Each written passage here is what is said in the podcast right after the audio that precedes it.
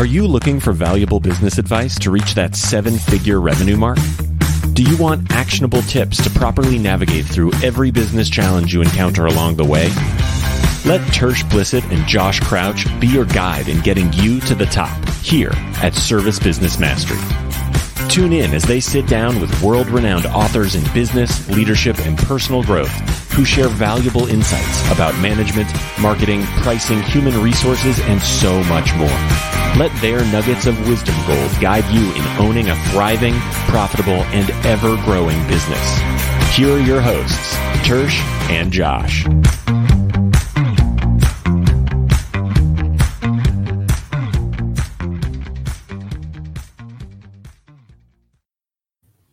Good afternoon and welcome back. If you have been on social media today, you're probably sick of seeing Tersh and I. so we had a couple episodes that we we had scheduled, and we're this is our third one today, and uh, this one is actually a return visitor from about a year ago, um, and we're going to be talking about uh, it's going to be on the venture capitalist side of thing. And Tersh, I honestly don't remember what you titled this episode. it's uh, I think it's how to know if if a, if a, the deal is a good deal or a bad deal. And yep, with with the with the home service industry, we've we've we've all seen it, especially if you're watching us on social media. You're probably a part of some of the same groups we are. There is a lot of money coming into the home service industry primarily even over the last two years with with covid and people being home and remote more so we're gonna this is going to be a very interesting topic for uh, you as as Claire is someone who uh, helps specialize in getting your business ready for that so that way you kind of plug the holes in your ship and and and fix things so mm-hmm. Tersh i don't know if you had anything to ask yeah, on yeah. that but yeah i mean my biggest thing is um i don't know a lot of times we think that if we just throw money at it, that's going to solve the problem. So uh, Claire is going to uh, debunk that myth a little bit for us. Uh, the last time that we spoke, uh, you may remember it was episode, and we'll put a link in here so you can listen to it if you missed it. It's uh, 464. Um, how to grow your business without sucking at it, uh, which was a great conversation. But I'm super excited uh, to have Claire back on the show and uh, to learn more from her. And so also there's um, a download also. Uh, so we'll talk more about that. But uh, I'd like to welcome welcome you to the show, Claire. Welcome, Claire. Thank you, guys. It's great to be back. Well, I didn't it's totally great to have you so much. Intro here. So oh, you did good. You did Not good. at all. awesome. Well, welcome to the show. Thank you. It's great to be here. It's great to great to meet you uh, for the first time, and Tersh, it's great to see you again. Likewise. Tell us a little bit about you, and for those who haven't heard, uh, you didn't hear the last episode, and um, don't aren't familiar with you, what exactly is it that you do? Sure. So uh, I, think my intro last time I explained that I'm a corporate survivor. So I spent uh, close to 20 years of my career in yep. in corporate America and lived to tell about it. Uh, and about 10 years ago, I went out on my own. Um, kind of dabbled for the first couple of years. Uh, I'm sure a lot of entre- entrepreneurs in your audience can can relate, right? Just sort of, uh, it took a while for me to find my groove and to sort of settle into what I wanted to focus on as a business.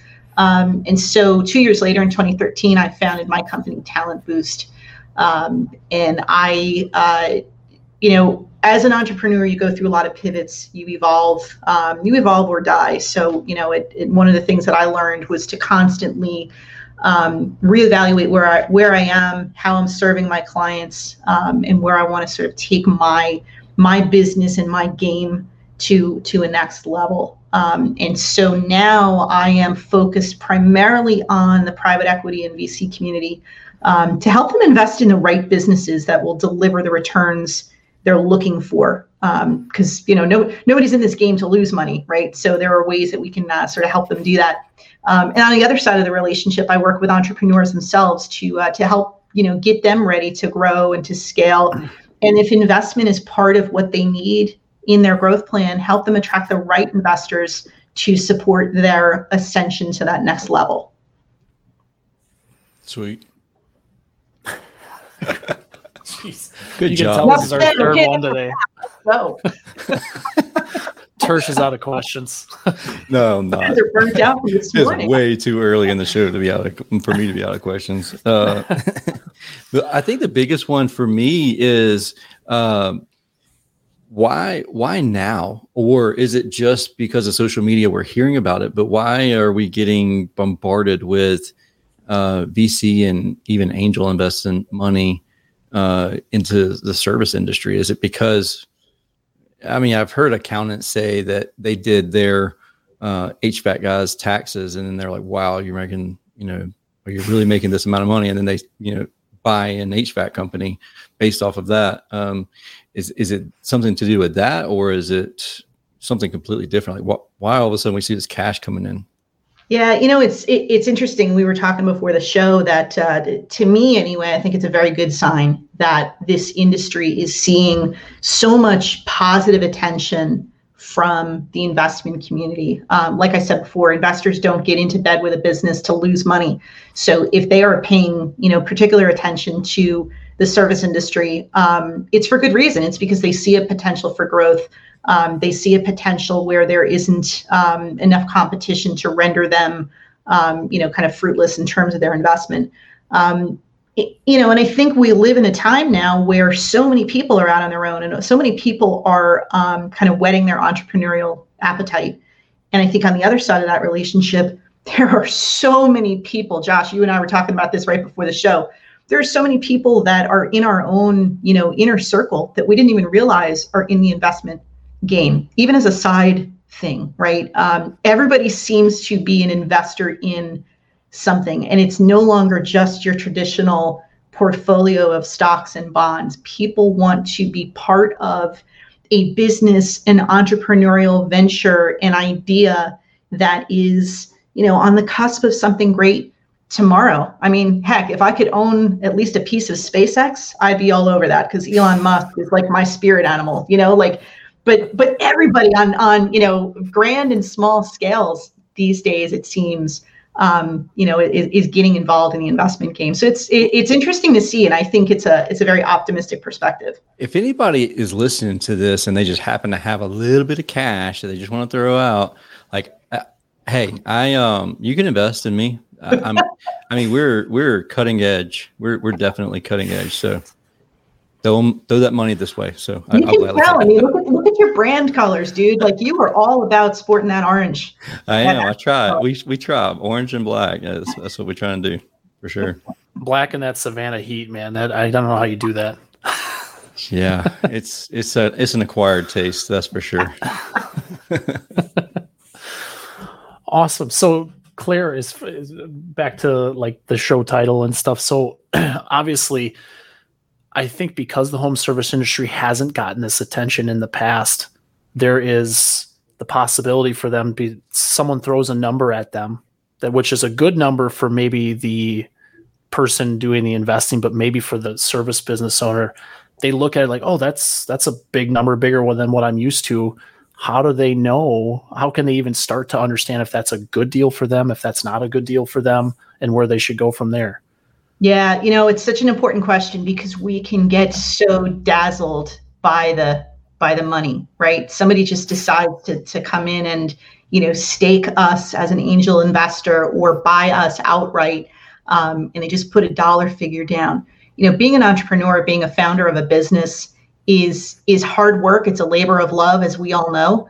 Um, and sometimes you're, you know, you're you're living pretty thin. You're living really close to the margin. And oh, yeah. uh, somebody, if somebody kind of times that, you know, at the right at the right time with the right offer and the right, you know, number of zeros or number of commas, it can be really appealing to throw logic and caution and reason out the window and just, you know, take the money. Um, but Tersh, you know, you you alluded to this in your in your opening comments um, money isn't necessarily going to solve what might be you know cracks in your in your foundation so i would say to those people who are in that um, that bittersweet moment of getting an offer maybe even out of the blue from a potential investor. I call it bittersweet because it's very flattering to get that kind of an offer. Yeah. But it can also be very dangerous if you're not actually prepared to do the right things with what that money will allow you to do right? What do you mean by that? like well, so when I when I work with businesses on on that side, and either you know they say we want to get to the next level and we need some funding to do that or we got you know an offer out of the blue and it's you know a bigger check than we had ever dreamed of and all our problems are solved.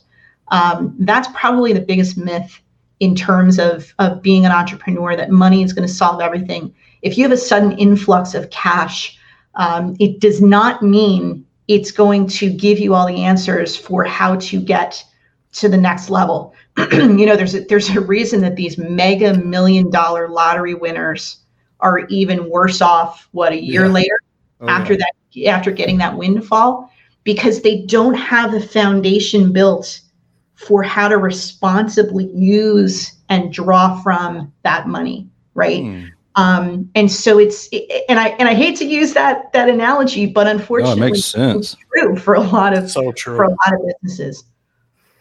Yeah, it's wild, and you, they even have shows about that. You know, about the the lottery winners and where they are now and that type of stuff.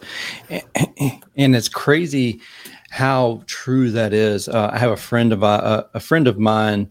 Uh, his dad actually won like this crazy like this. He came up to me at a gas station. Right now we're small town. We we we're a small town. Like everybody knows everybody when they pull up at a gas station. But I'm pumping gas, and he comes up. and He was like, "Hey man." You hear somebody won that million dollars or five million dollars, ten million dollars, whatever it was. It was ridiculous amount of money. And uh, I was like, yeah, I did. I heard they they won it here in town. Like that's the craziest thing. But we're on the interstate, so we're like a a, a pit stop. We're halfway between Atlanta and Savannah, uh, where I actually live. Uh, not halfway, but we're at a at a point to where people like to stop and get gas. And so I was like, oh, it must have been somebody stopping and got gas and blah blah. blah. He was like, no, it was me. I was like, "Get out of here! You're kidding me!" Wow. He's like, "No, I, it was me."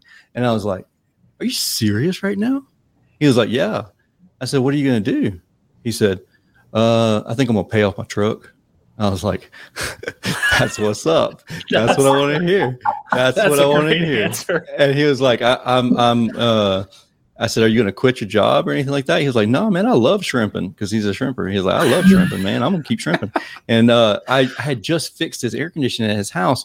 Never sent him an invoice for it or anything like that. It wasn't really anything. He was like, "And I don't don't let me forget. I still owe you that case of shrimp for the for fixing the AC." And I was like, all right, man, whatever. Like you just want like millions of dollars. Oh. That's what I love when you can when you can pay for your your, uh, your bill in shrimp. That's just that's fantastic. how we roll here in South Georgia. I am literally. You said shrimping, and my mind went to Forrest Gump. Right. I right? mean that's Savannah. Even you Forrest know? bought himself a new boat just saying. he, uh, you know, he actually he ended up buying him a new boat, and he's out there shrimping all the time, just making. it. I mean, this has been two or three years That's ago. Awesome. He's still just as humble as he was back then, and I see him at church all the time. Just a great, great guy.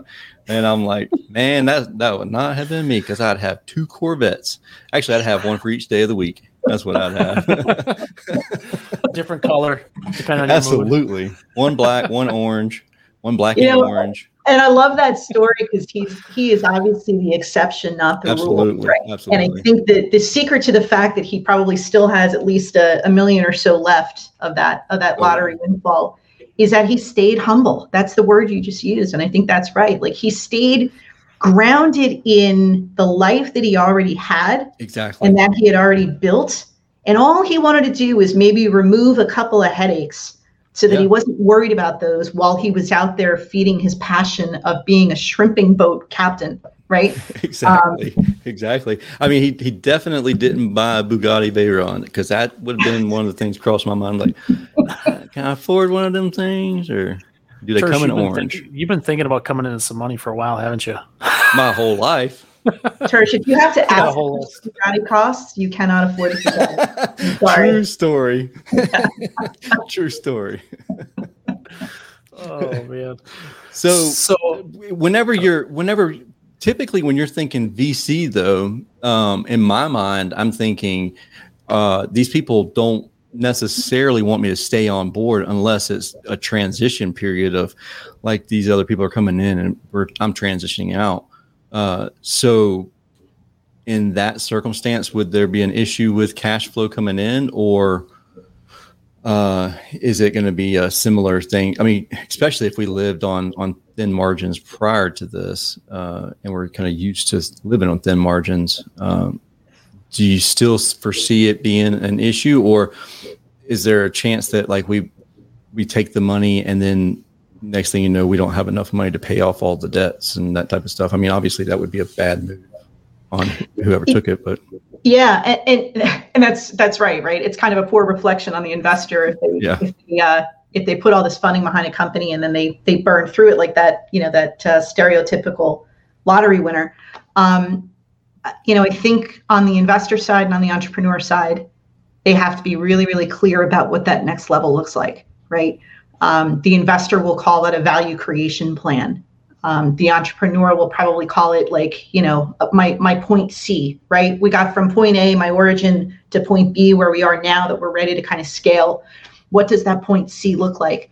Um, and i think the the entrepreneurs especially before they start you know lifting their heads up out of the day to day to look for investment and look for some some cash to come in to help them to grow really needs to be super super clear on what that next level looks like, why they want to grow. Um, and then, you know, when they do start to court investors, the first thing the investor needs to look at is did they get to where they are right now through, you know, some strategy and some sound execution of their plan, or was it blind luck? Um, and there are ways to kind of, you know, validate that. And and, and most investors worth their salt have a very, um, you know, consistent, very robust process for valuating a company and evaluating how they got from point A to point B. Um, it's the steps after that that become really critical, right? Because once you put that money down behind the company, you also have to make sure that the people in that company, especially at the top management level, have the capacity to take themselves to the next level. I was just talking to a to a founder about an hour ago, and uh, we were kind of talking about this concept, and he said, "You know what? he goes i've grown my business from you know from zero people to 50 but i know that to get to about 200 people 250 and beyond we're going to need you know some sort of an investment and i also know that i'm not going to be the person to be the ceo of that bigger company oh, wow. and, a lot, and well and a lot of founders don't have that kind of self-awareness but it's the rare founder who can take that you know that idea out of their head um, you know the, the first scrappy years of a startup evolve it to a point where they do want to grow and scale and maybe take on an investor and still lead that larger system, that larger ecosystem, that more structured environment, that bigger team, that more, you know, uh, geographically dispersed sort of an operation. It's a very rare founder who can make that type of a pivot. And so it's really important from the entrepreneur side and from the investor side that you're able to assess that that capacity for that leader to take that company to the next level. Now that doesn't mean that they have to be you know shown the exit as soon as they're ready to scale and they take on an investment. Yeah. but it may mean that they need to shift into a different role. Maybe they're more of an advisor. Maybe they're a mentor to you know the next wave of, of new hires um, you know maybe they're more of a, a business developer than the ceo and mm. so, you know, it really does depend on the person, but it is a very rare founder who can pivot from that sort of scrappy model of envisioning yeah. an idea and building a first team around it to really leading that company as they grow and scale. How do they know that though? I mean, how like and and also the investor does the I mean, how does the investor come in and say, "Hey, look, you're just not the guy for the you're not you don't fit this person. Uh, uh, we like where you've come, but uh, we don't think you're going to get and would they ever have that conversation because maybe the uh, the founder is perfectly fine with it but if nobody ever came like say say somebody came to me and said hey we're looking to purchase your company um, but we think that your role would be better suited doing x y and z and then i come back to them with perfect. That's exactly what i want to do. I don't want to be the ceo of the x y and, uh, of the, the larger scaled company. Um, do they, is there ever a situation where the investor never says it and then they just pass by and say, and like pass on the on the sale because of never having that conversation? It, yes, and this is and this is where you know it, it's bad enough if they pass on that conversation and then you know therefore pass on making that investment in the first place. It's worse though, and this is where it goes off the rails.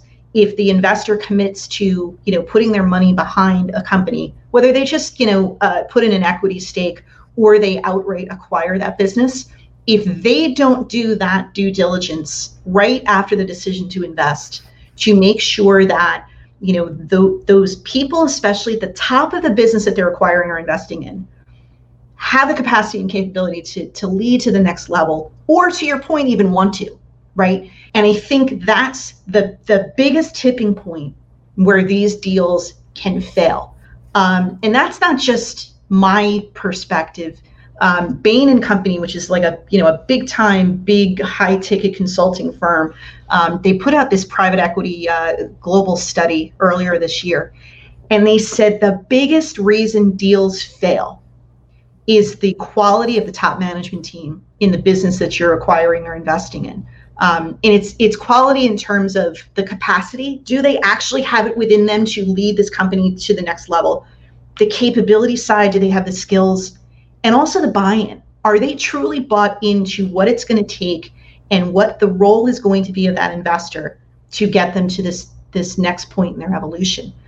And on the flip side of that, the overwhelming biggest reason why deals succeed is that exact same variable is the quality the capacity the capability the buy-in the mindset the commitment of that top management team and you know not every investor and not every entrepreneur pays close enough attention to that and it is absolutely critical right after you've made the decision to invest in a company or on the entrepreneur side you've made the decision to go out and court investors that you assess and you measure and you evaluate that quality and that capacity. And there are ways to do that, and that's part of what I do when I work with uh, with both sides of that relationship. Hmm. Sorry, I'm uh, taking your words and putting them into the comments. So just in case people are passing by. yeah, well, I have a few. I've been taking notes also, but so when how do I know beforehand? Like, how do I know if I'm big enough for even to be interested for anybody to be interested? And what's the time like? What's the time commitment and the process involved in doing all of this? Because, uh, say, I don't know, we're a three million dollar a year company, and we're like, okay, we'll we'll sell, you know, that's interesting. People have mentioned it a couple of times, but then once it gets to the nitty gritty, once it gets to actually putting the you know uh, your dollars where your mouth's at, like what you know, rubber to the road type stuff, and then they're like, uh, yeah, we're not really interested. You're slightly too small for us. We we need somebody at five million. Um, how do how do you know before you go and put forth a ton of effort, or do you just need to be at ten million before you even start thinking about it? Yeah, it it, it does depend, um, and I think you you can you can uh, get the answer pretty early on. Um, you know, on the entrepreneur side of, of which investors are even going to talk to you um, at the level that you're at, right? So if you're a three million dollar company and you're looking to to scale, to grow, to expand, et cetera, um, you know, to, to to evolve, and you know that you can't do that on your own, you're going to need the backing of some sort of an investor, whether it's an angel investor, a venture capitalist, a private equity firm, et cetera. Um, you know, anything beyond just a traditional bank loan, right? Um, you can once you've sort of made that decision that this is what we are going to need if we have any hope at all of getting to the next level, you can then pretty quickly find, um, you know, do, do we do we have are we at this uh, that certain plateau that minimum plateau to even be looking at this? Um, you know we're thank god for google right? Like we're in an age where we can find pretty quickly the answers to based on our size based on our you know our predictable revenue at this point what level of funding would we even be eligible for? Um, you know and there are you know essentially matchmaker services that will put an entrepreneur in the path of prospective investors who will talk to a company at that level. So, you know, I would say just to answer your question, you can you can kind of validate pretty early on before you go too far down the road of you know developing what your pitch is going to be to a prospective investor whether you are even at the level to get the kind of funding that you feel that you need gotcha and is there a, a, a calculator or a form that you would use to even guesstimate the amount of of funding you're looking for, or like how do you determine that? Like, yeah, that's outside of my wheelhouse. Uh, okay. But I guarantee I I'm hundred percent confident that they are out there. Yeah, because that's my thing. Is like if somebody came to me and said, "Well, how much are you looking for?" Well, how much you got? That's about how much I'm looking for. Boy, we, we all feel too much Shark Tank, right? It's like, well, how, how much is this worth? Well, I, you know, I'll give you this much money for uh, you know a 33% stake. Yeah. Yeah. Is there a good place, Claire, where um, people who anyone listening to this just is kicking around the tires and maybe wants to get some resources or something like that? Is there some a place that they should go or a place that you know of, whether it's through you or someone else? Yeah. Um, so the easiest thing, uh, other than just going to Google and then losing, you know, losing hours going down right. rabbit holes and finding cute puppy videos and all that kind of stuff. Yeah. Um, the the easiest first step, honestly, and I know we dropped the link um, somewhere in the notes here.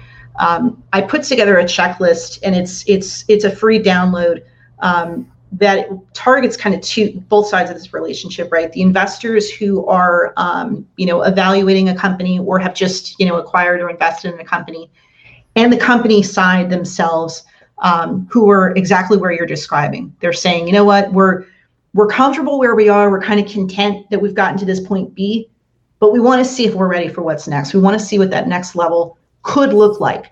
Um, that checklist is not going to tell you what that next plateau, how that's defined. What it will do, though, is ask you some really critical questions around the 11 levers that drive performance and profitability. And that is so important because before a company even considers growing, let alone seeking investment to help support that growth, they need to look at those levers and say, of these 11 that kind of drive performance and profitability, which ones are um, you know do, do we have a competitive advantage? Because we're so strong in these leather levers we could be promoting them more. We can be you know pressing our advantage compared to our competitors. And which of these levers are real fundamental flaws for us right now that you know within a first conversation an investor is going to see that sense that and run so I would encourage anyone in your audience who's looking for at least one first step to um, kind of self assess where they are from both the investor side and the company side. Go download that checklist, try it out. Um, and if you do that, there you will also unlock an opportunity to book a free call with me um, where we can go through uh, a couple of those drivers in much more detail and you can get a much better sense of how ready you might be to grow if you're on the startup side, or how ready you might be to invest in a particular company if you're on the private equity side. And we don't uh, we don't anticipate anyone trying to frantically type that uh, link in. So I did drop it's it really in the comments. I apologize. Claire, have you ever heard of Bitly? I didn't know you were going to put it in the ticker. I thought it would just get dropped. well, I put you on the spot, and I think we uh, we'll come up with something shorter next time. yeah, definitely. but it is in the comments. You can go ahead, click on that. It'll take you to the checklist. Which then, um, if again, if you are looking into this and starting that process, this would be a good place for you to start and have that conversation with Claire, where you guys can dive a little bit deeper into exactly where you're trying to go with the business. Maybe some maybe she can help identify some things that you need to fix before you get to that point. Yeah. What josh said. Good job josh Did I take the shorter link you, next time? We, since we're doing these episodes annually, next year I will get you a much shorter link. How about that? All right, sounds good. Well, and you have to make sure Tersh didn't just eat lunch beforehand. I don't know what you're talking about, Josh. awesome. Is there? So we have the free checklist. Claire, is there anywhere else that uh, people should go if they want to get in touch with you? Maybe they don't want to do the checklist. Maybe they just want to schedule a call or something. Yeah, sure. Uh, they can go to much easier link talentboost.net. That's my company website. Uh, there are uh, opportunities on there to book a quick call with me, uh, learn a little bit more about my work, and uh, yeah, I'd love it. So if uh, if you're looking to have a conversation, no strings, no obligation, just go out there and book a call and let's chat. Okay, Sweet. awesome. You guys, you guys heard that's that's a much easier link to remember. Is the checklist on there? the checklist is on there. Yes. So you could just go to talentboost.net and then. yeah, you could do that, but you know your audience is so like super smart. Oh I yeah, expect all of them to type that other link in manually. they are. we smart. live in we live in the world of if it's not a clickable easy button or something to remember it's like ah you know Yeah, they, they can go to uh, talentboost.net. There's a there's a link to the checklist, um, and they, there's a there's a button right at the top of that page that says download now. So if you want the if you want the Cliff Notes version, go straight there. awesome Sweet. awesome Thank you for coming on the show again, Claire. Absolutely, I appreciate you having me. Yeah, absolutely. Absolutely. 100%. And like you said, if you need anything, reach out to Claire. Um, she's knows a lot more about this than any of us. So, um, but if you would like to have a conversation with me, feel free to reach out to me. Uh, I just won't be able to answer those questions that she can. So but he can talk to you about the shrimp and boat captain I could, Yeah, I, I could talk to you about the that. guy who's got uh, some disposable income. So Right. I, I might hit him up, see if he wants to invest in the company. there you go. There you go. cool. Thank you again for coming on the show. And thank you, everybody who's watching this episode of the Service Business Mastery Podcast, a podcast focused on service business owners, managers, and technicians who are considering becoming business owners themselves. Until we talk again next week, have a wonderful and safe week. See ya. Thank you for listening to this episode of Service Business Mastery. Now that you are equipped with essential business advice from this impactful conversation, you are one step closer to becoming the successful owner of your dreams. If this episode has been helpful to your business journey, don't forget to subscribe to the show, leave a rating, and share it with other owners as well. Visit servicebusinessmastery.com to learn more.